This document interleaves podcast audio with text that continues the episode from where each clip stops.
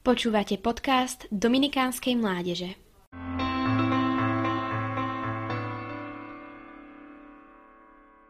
Prvé prikázanie je nám všetkým veľmi dobre známe. Vieme ho odrecitovať na spameť a aj ho navonok praktizovať. Klaniame sa Bohu pri príchode do kostola.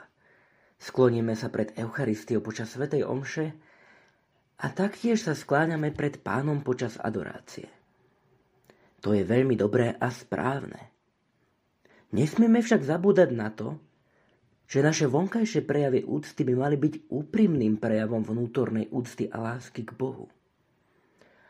Aby naše vonkajšie prejavy úcty boli pravé, musia prameniť z úprimnej vnútornej lásky a pokory.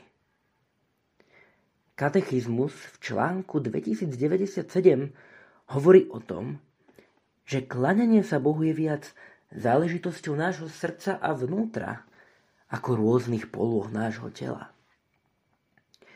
Kláňať sa Bohu teda znamená, podobne ako Mária v Magnifikáte, chváliť ho, velebiť ho a seba pokorovať, s vďačnosťou vyznávajúc, že urobil veľké veci a že jeho meno je sveté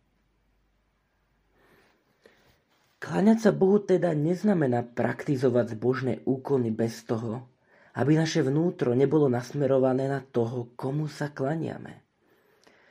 Bez vnútornej lásky ide iba o chladné vonkajšie prejavy naučených úkonov. Netreba zabúdať na to, že úcta a klanenie sa Bohu nie je obmedzená iba na múry našich chrámov. V knihe Genezy sa dozvedáme, že sme stvorení na Boží obraz. A Apoštol Pavol v liste Korintianom nás oboznamuje s tým, že sme chrám Ducha Svetého.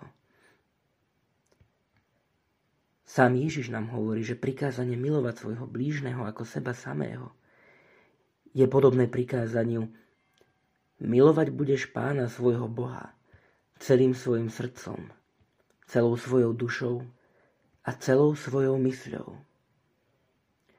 Majme teda v úcte a láske nielen Boha, ale aj rozdielných a jedinečných ľudí, ktorí nám On do našich životných príbehov posiela.